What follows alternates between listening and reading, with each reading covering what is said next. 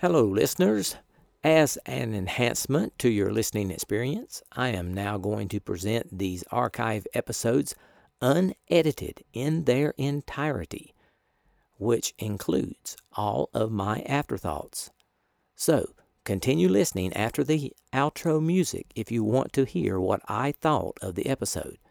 And if you're enjoying the podcast, please support it by going to the homepage spacerockethistory.com and clicking on the orange donate button or the Patreon link. And now I can also accept Zelle and Venmo. Just use my email address, spacerockethistory at gmail.com. Thanks.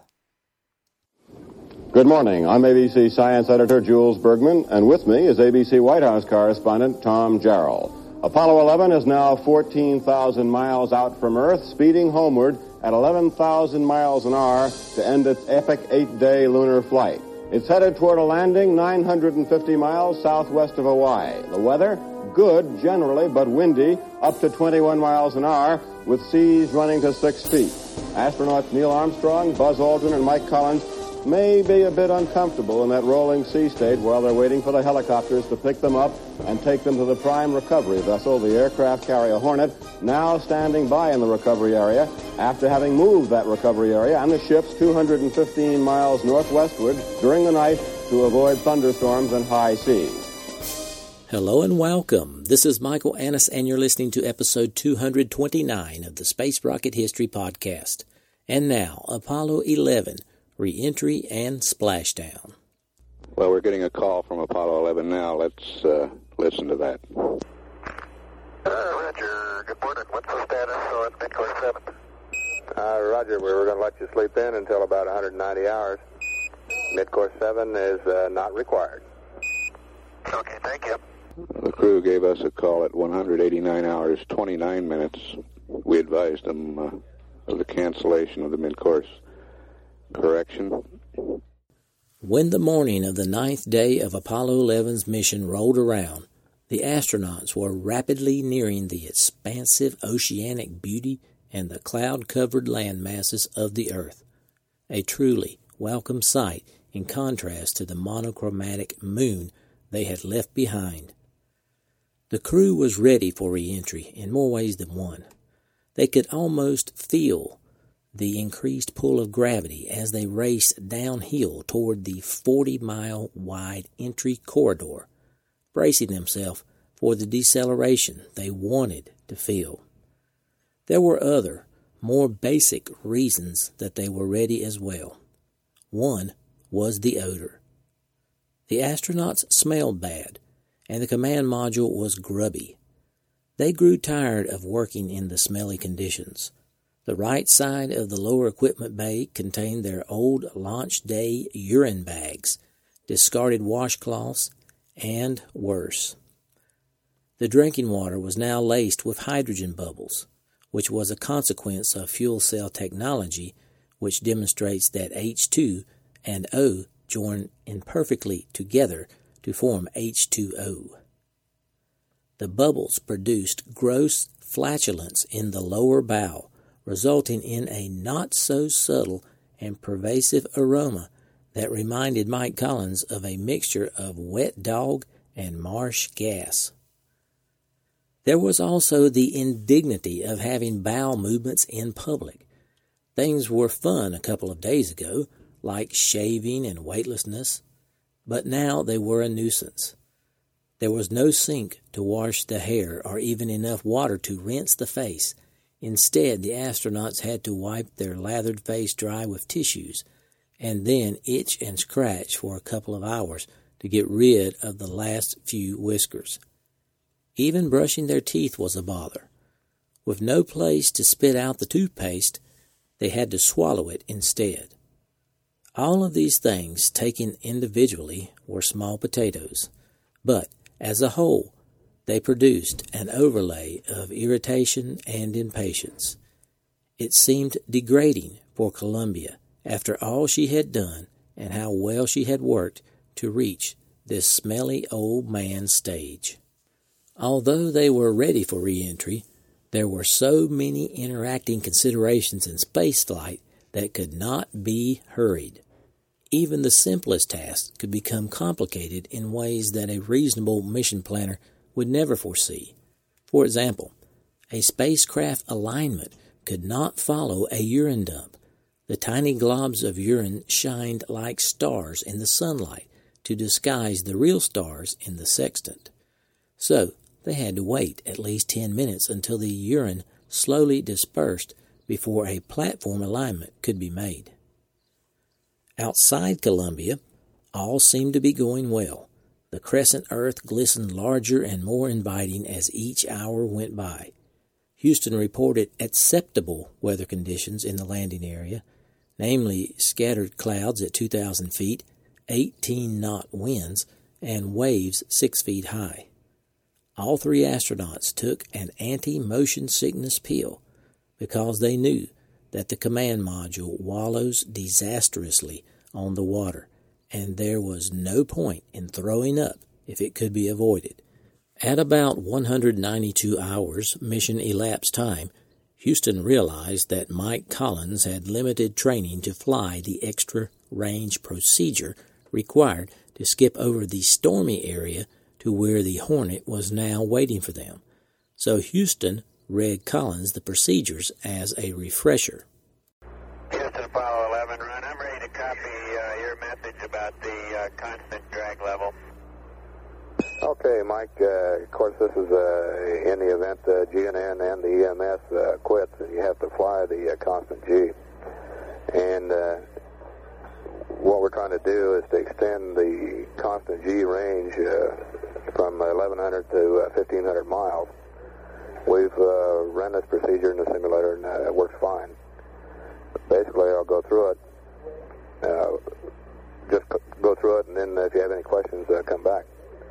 But uh, it's the same uh, lift vector up until max G, and then uh, lift vector down, uh, and then modulate the uh, lift vector until uh, G dot goes to zero. Okay, this procedure is essentially the same uh, so far. And then hold G dot zero until you pass the retro elapsed time of V circular. And then after you pass this uh, retro elapsed time of V circular, roll to a gimbal angle of 45 degrees and then hold this constant bank angle of, of uh, 45 degrees until you come to the retro elapsed uh, time of drogues. Over. Okay, it sounds straightforward enough. Understand constant G, uh, back up, back up procedure. Lift vector up until max G, then lift vector down.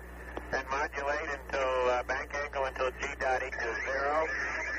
Maintain uh, G dot equals zero until uh, subcircular, then roll 45 degrees and hold until drogue time. Over. Hey, that's mighty fine, Mike. That's correct. Collins confirmed the procedures, but still believed that if he had to fly it, the capsule would wind up nowhere near the Hornet. Still, it was very likely he would not have to fly it manually. The computer on Columbia had worked flawlessly for the entire mission. In fact, the crew trusted their spacecraft to the extent that they left their pressure suits packed away under their couches so they would enter the atmosphere in their short sleeves. Now Buzz began reciting the lengthy checklist for the re entry timeline. The astronauts had enough time to go through the list three times, and they did, for as the journey drew to a close, the consequence of a screw up loomed as large as life, literally. This entry timeline is my kind of timeline, nice and slow. At about 193 hours mission elapsed time, Jim Lovell from the backup crew once again took over Capcom. And the Apollo 11 backup crew has joined Capcom. Ron Evans at his console, Jim Lovell, Bill Anders, and Fred Haise. Apollo 11, Houston. Go ahead, Ron. Uh, this is Jim, Mike. Uh, backup crew is still standing by, and just want to remind you that the most difficult part of your mission is going to be after recovery. Well, we're looking for to all parts. Please don't sneeze. Yeah, keep the mice healthy. Jim Lovell was teasing Collins about the three weeks he would have to spend in quarantine after recovery. The mice, Collins mentioned, would be used to test the toxicity of the lunar soil samples. For the first time in two flights, Collins found himself in the wonderful situation of having plenty of maneuvering fuel. For the whole flight he had been hoarding it, but now there was no reason to do that. Now he made his maneuvers crisp with total disregard for the extra fuel being used. Houston responded to Collins' good mood by radioing, Have a good trip and remember to come in BEF. BEF means blunt end forward. In other words, heat shield forward, which was the only way to come in without burning up. Just like Gemini, they would be looking behind them as they put their blunt heat shield forward, allowing it to absorb the tremendous friction heat of the atmosphere by a process of controlled erosion called ablation. The goal was to hit the atmosphere at a 6.5 degree angle. Apollo 11 was now projected to hit the entry corridor at 6.48 degrees, just two one hundredths of a degree shallower than a perfect trajectory. Entry velocity would be 36,194 feet per second. In contrast, Gemini's velocity was about 25,000 feet per second. Apollo 11's computer was set to steer to 169 degrees west longitude and 13 degrees north latitude, which was empty sea about 80 miles southwest of the Hawaiian Islands. The crew and everyone else knew that if they contacted the Earth's atmosphere too steeply, the G forces would be too high and their heat shield would be ineffective, and the intense heat of reentry would be fatal. If they came in too shallow, they would skip out and be deflected by the atmosphere, shooting off into space where their fuel and other consumables would run out long before they could return. If this did occur, NASA was prepared to discontinue the live TV feed to the public. Before they landed, there was just one major chore left to perform, namely, jettisoning the Faithful Service Module. Collins remarked as it departed, It's been a champ. Apollo 11 Houston, we see you getting ready for SEP. Uh, everything looks mighty fine down here. Same here, Ron. Thank you. Hi, Houston. We got the service module uh, going by. Uh, a little high and a little bit to the right. Ah, roger. Thank you. And it's rotating just like it should be.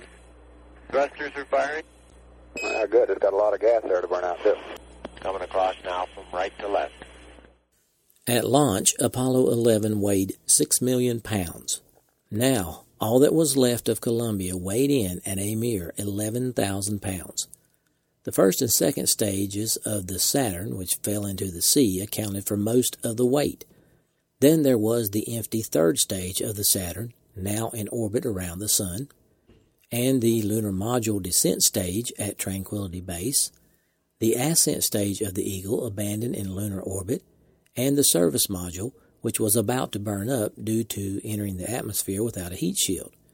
And finally, the command module, protecting the most important part of Apollo 11, the three astronauts. Apollo 11 Houston uh, with a little uh, recovery force information, over. Go ahead. Ah, roger, the uh, Hornet is uh, on station, uh, just far enough off the target point to uh, keep from getting hit. Uh, recovery 1 are the uh, choppers there, they're on station. And uh, Hawaii Rescue 1 and 2, the uh, C-130s are uh, within uh, 40 minutes of your uh, target point. Over. 11 Houston, we'll have you for about three more minutes through Redstone and then pick you up after blackout through Orion. GNN 11 Houston, you're going over the hill there shortly. You're looking mighty fine to us. See you later. We're at entry time. Blackout very shortly.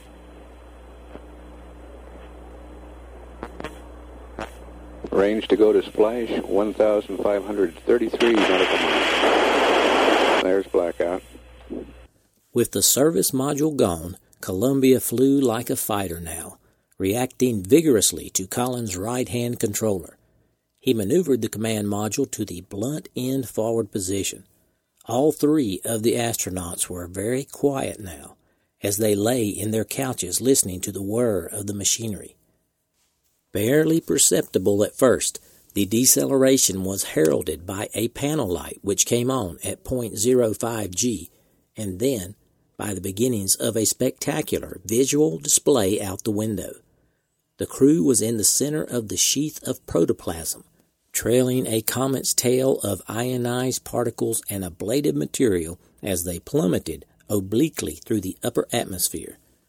The ultimate blackness of space was gone, replaced by a wispy tunnel of colors subtle lavenders, light blue greens, little touches of violet, surrounding a central core of orange yellow, and surrounded in turn by the black void. To Collins, it was very much like a Gemini re entry, except that he didn't see any tiny pieces of heat shield whizzing by or any other pinpoints of light, only the diffused colors. The radio was silent now, and it would be for four minutes or so, since the ionized sheath prevented the passage of radio signals. Collins had one eye on his navigational instruments and the other out the window. Buzz was taking pictures of Columbia's tail, and Neil was keeping Collins informed of the numbers that the computer was displaying in a steady stream. They were right on target, and then they breathed an extra sigh of relief when the velocity dropped below satellite speed.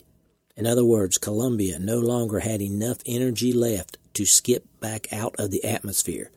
They were completely recaptured by Earth's gravity, and they were now guaranteed to come down somewhere on its surface.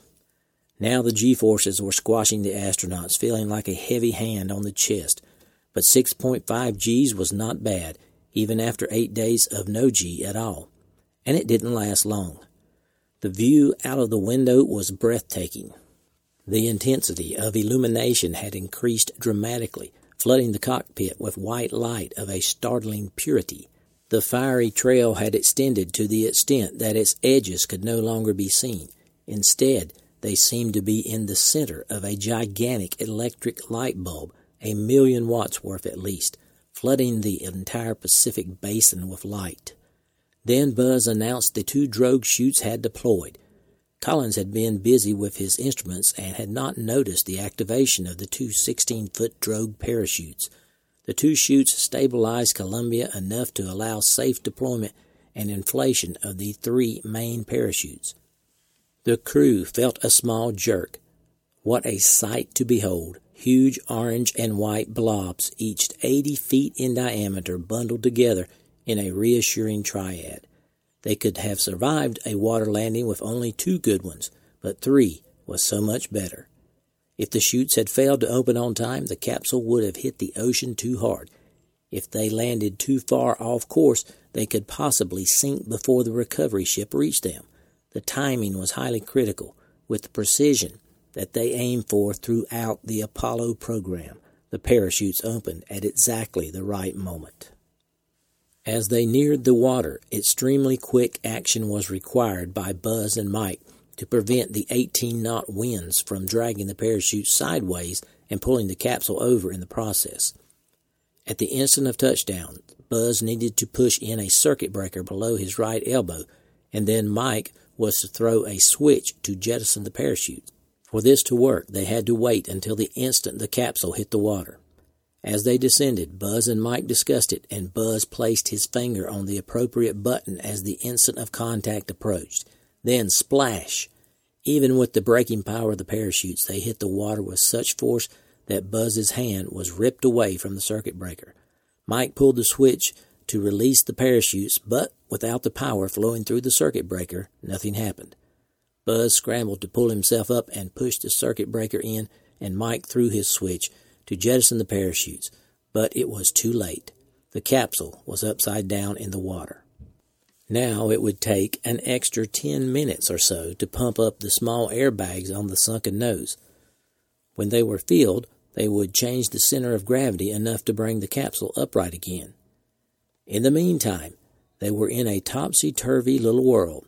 Not only had gravity returned with its unaccustomed heaviness, but it was pulling them in the wrong direction.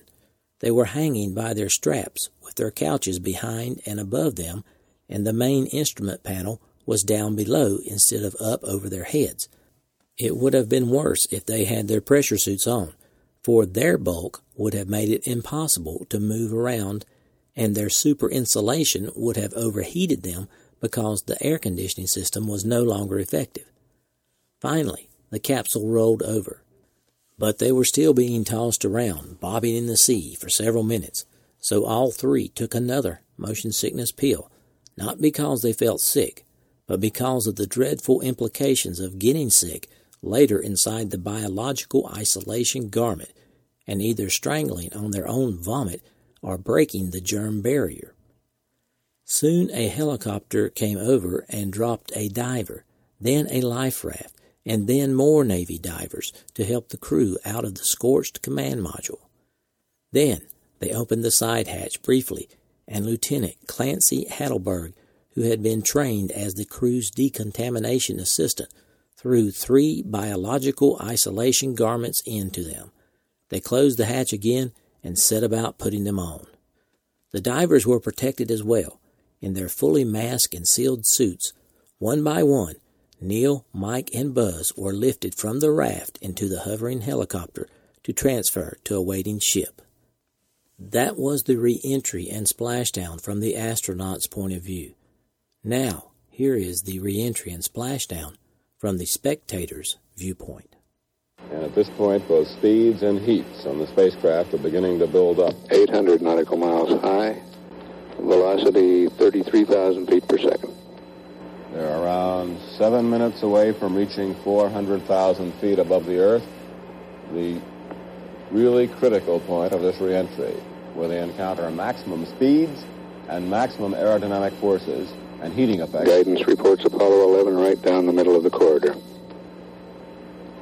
Seven minutes away from entry. And from all those signs, it looks like Apollo 11 will be a record-setting closeness, have a record-setting closeness to the Hornet. The actual landing zone Apollo 11 handing, heading for about 950 miles southwest of Hawaii, where the Hornet, a 38,000-ton carrier, a tired veteran of World War II, built in 1942, is standing by on station to pick them up. Uh, our space down here is our latitude longitude 1330 169 15. That's uh, uh, Hornet, right out. This is Neil Armstrong talking directly to the Hornets flag plot room, telling exactly where he's going to land, a most unusual event. And they are very close to being on the money. We're trying to plot the coordinates Neil was reading off his computer on our one of our charts here. But it looks quite close to the nominal landing area. Hornet it does. reports spacecraft right on target point. Okay, Hornet, uh, Apollo 11, there's guys. Uh, 500, don't shoot.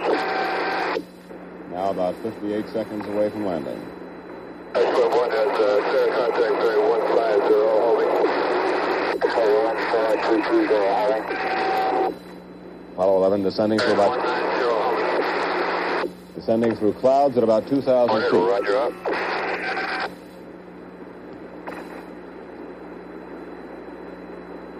One stage corrected bearing 200. Apollo 11 at 1,500 feet. Hornet, roger, copy out. That's Neil Armstrong giving the position reports. I have a visual, uh, dead ahead, about a mile and a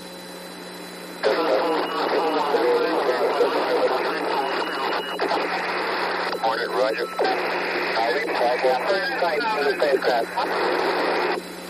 Roger, this is uh, Swim 1, Apollo 11. Roger.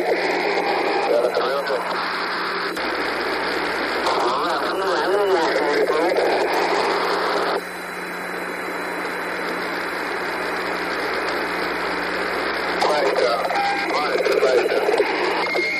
Here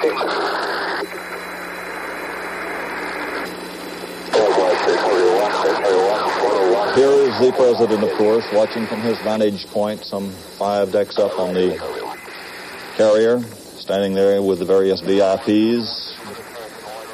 The men on the Hornet, some 2,200 of them, the crew, they were up as early as 2 o'clock this morning, getting everything ship shape, final preparations for the president, Secretary of State Rogers, Admiral McCain, commander of all the U.S. forces in the Pacific, all here to observe this historic moment. And uh, we're now getting word from the swim helicopters, the rescue helicopters, that the crew is in excellent condition. Let's go to them now and see if we can pick up some direct radio communication. The ship is uh, two and a quarter miles from the spacecraft now, and the spacecraft uh, pretty clear now in the picture.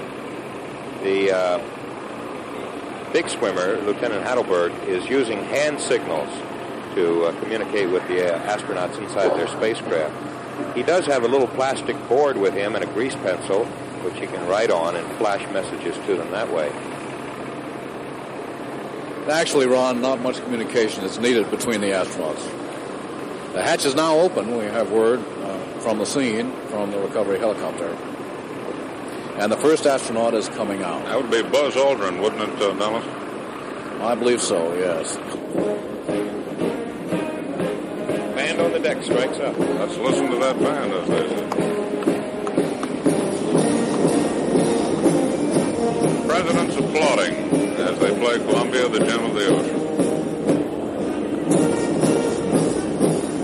Columbia, of course, is uh, that module out there. There goes the first astronaut. Up in the Billy Pugh net. Up in the Billy Pugh net.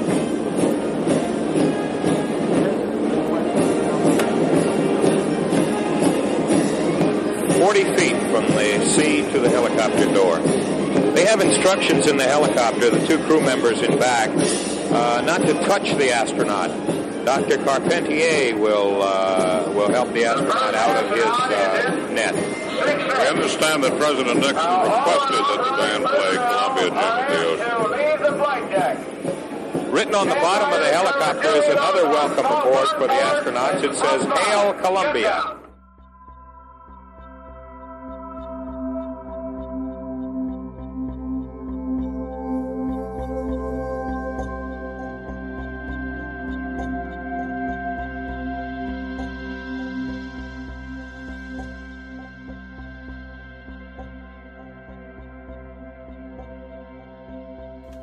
Salutations from the Buckeye State. This is Michael Annis, your host, and I wanted to say thanks for listening to episode 229 of the Space Rocket History Podcast entitled Apollo 11 Re Entry and Splashdown.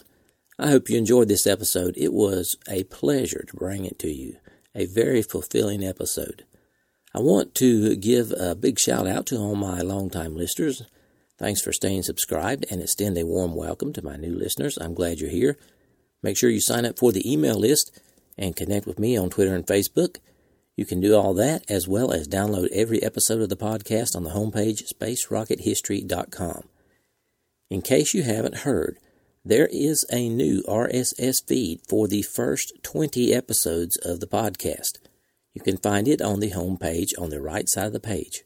This means that the first 20 episodes are once again available on iTunes, Stitcher, Google Play, and all your favorite pod catchers. Today we salute my Patreon donors. Patreon donors give a small amount monthly to support the podcast. I want to thank Patreon donors who honor their pledge this month. Okay, I had several afterthoughts about this week's episode. Wasn't that an amazing mission? I would say that was NASA's highest point, with one possible exception. But really, I believe this was the highest point.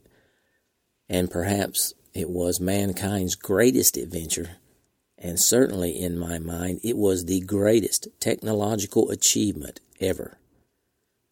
It's times like these I like to think back on how we got to this point, and I thought it would be appropriate to play a few excerpts from President Kennedy's moon speech to Congress.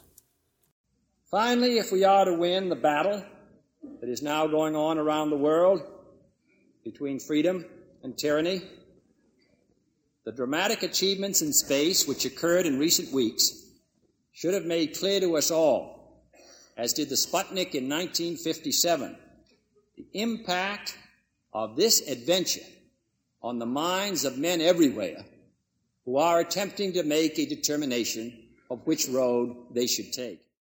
But the facts of the matter are that we have never made the national decisions or marshaled the national resources required for such leadership. We have never specified long range goals on an urgent time schedule or managed our resources and our time so as to ensure their fulfillment. Recognizing the head start obtained by the Soviets with their large rocket engines, which gives them many months of lead time, and recognizing the likelihood that they will exploit this lead for some time to come in still more impressive successes, we nevertheless are required to make new efforts on our own. For while we cannot guarantee that we shall one day be first, we can guarantee that any failure to make this effort will make us last when we are successful. But this is not merely a race. Space is open to us now, and our eagerness to share its meaning is not governed by the efforts of others. We go into space because whatever mankind must undertake, free men must fully share. I therefore ask the Congress, above and beyond the increases I have earlier requested for space activities, to provide the funds which are needed to meet the following national goals. First, I believe that this nation should commit itself to achieving the goal before this decade is out of landing a man on the moon and returning him safely to the earth. No single space project in this period will be more impressive to mankind or more important for the long range exploration of space, and none will be so difficult or expensive to accomplish. We propose to accelerate the development of the appropriate lunar spacecraft. We propose to develop alternate liquid and solid fuel boosters, much larger than any now being developed, until certain which is superior. We propose additional funds for other engine development and for unmanned exploration, explorations which are particularly important for one purpose which this nation will never overlook the survival of the man who first makes this daring flight. But in a very real sense, it will not be one man going to the moon. If we make this judgment affirmatively, it will be an entire nation. And I also have a couple of clips of the speech he made at Rice University. Help, but create new ills as it dispels old. New ignorance, new problems, new dangers. Surely the opening vistas of space promise high costs and hardships, as well as high reward. So it is not surprising that some would have us stay where we are a little longer, to rest, to wait. But this city of Houston, this state of Texas, this country of the United States was not built by those who waited and rested and wished to look behind them.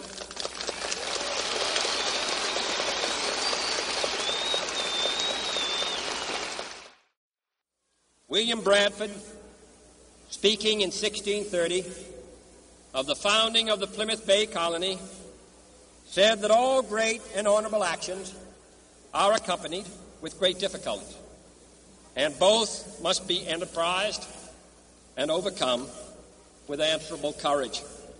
If this capsule history of our progress teaches us anything, it is that man in his quest for knowledge and progress is determined and cannot be deterred. The exploration of space will go ahead, whether we join in it or not. And it is one of the great adventures of all time.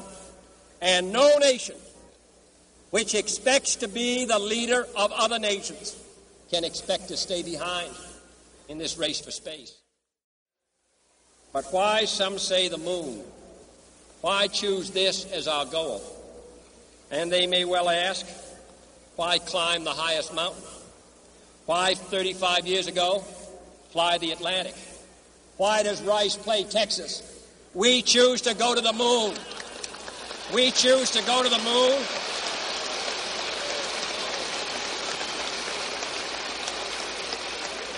We choose to go to the moon in this decade and do the other things, not because they are easy, but because they are hard. Because that goal will serve to organize and measure the best of our energies and skills. Because that challenge is one that we're willing to accept, one we are unwilling to postpone, and one we intend to win, and the others too. Rest in peace, President Kennedy. The goal was achieved July 24th, 1969. I wish you could have seen it. Okay, I have posted some pictures and the audio for this episode on my homepage, spacerockethistory.com. Please check that out. I was very pleased to receive several new donations to support the podcast over the past week.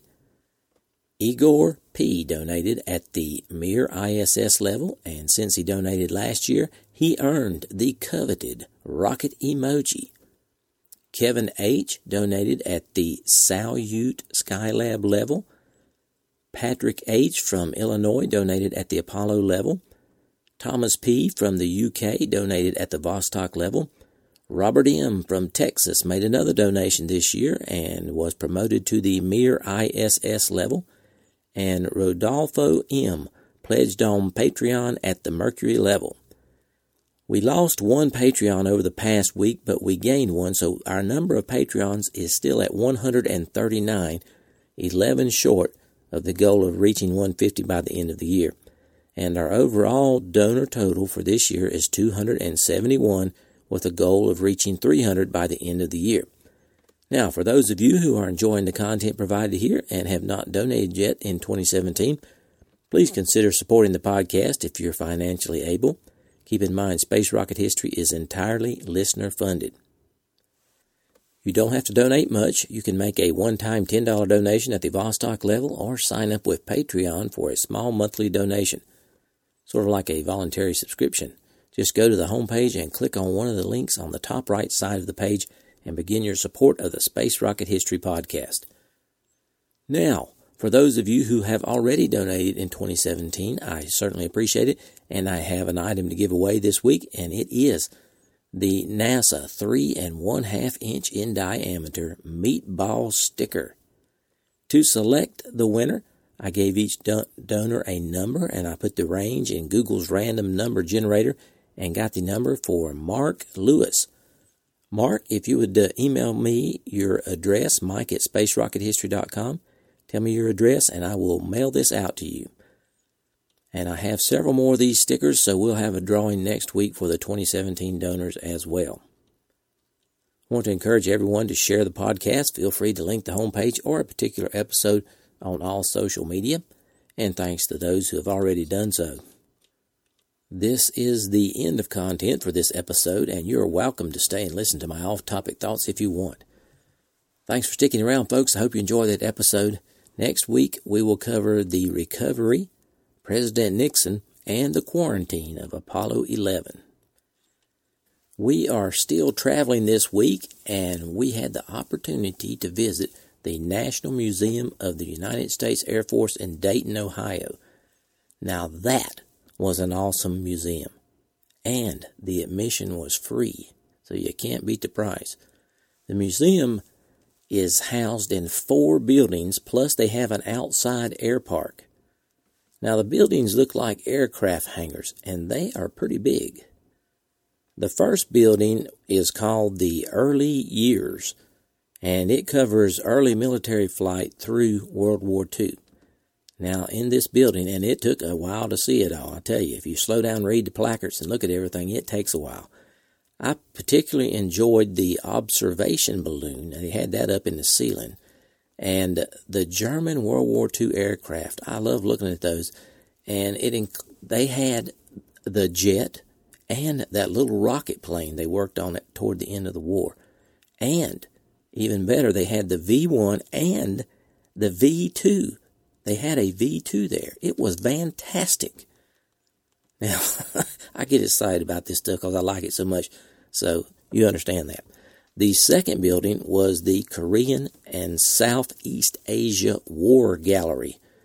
Now, in that section, I particularly enjoyed the B 52, the F 22, and they had this uh, stealth bird of prey and the MiGs.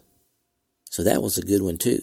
Now, the third building is called the Cold War Gallery. Now, I got about halfway through this building and decided that it was going to take at least two days to see all the stuff. So, uh, I'm going to go back and see the rest in building three and four, but it looked really good. Now, I didn't get to building four, of course, but it is, it was called the Research and Development Area, and it included missiles and it had a presidential gallery too.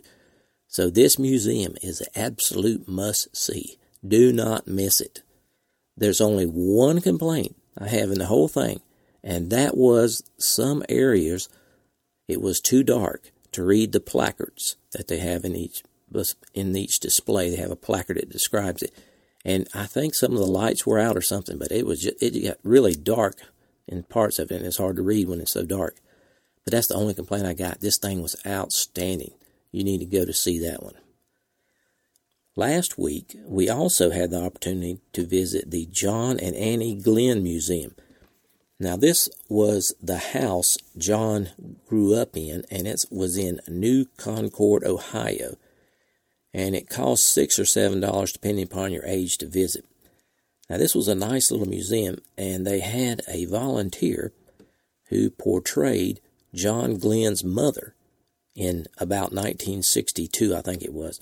So, as you tour the house, she takes you around and she acts like she's John Glenn's mother and explains everything from his his mother's point of view. So that would I, I enjoyed that. That was very good. So I recommend this one too. It probably won't take that long to see this one, maybe an hour or an hour and a half, but it's worth the visit. Okay, that's about all I have for this week. I will try to have episode 230 ready by next Thursday. So long for now.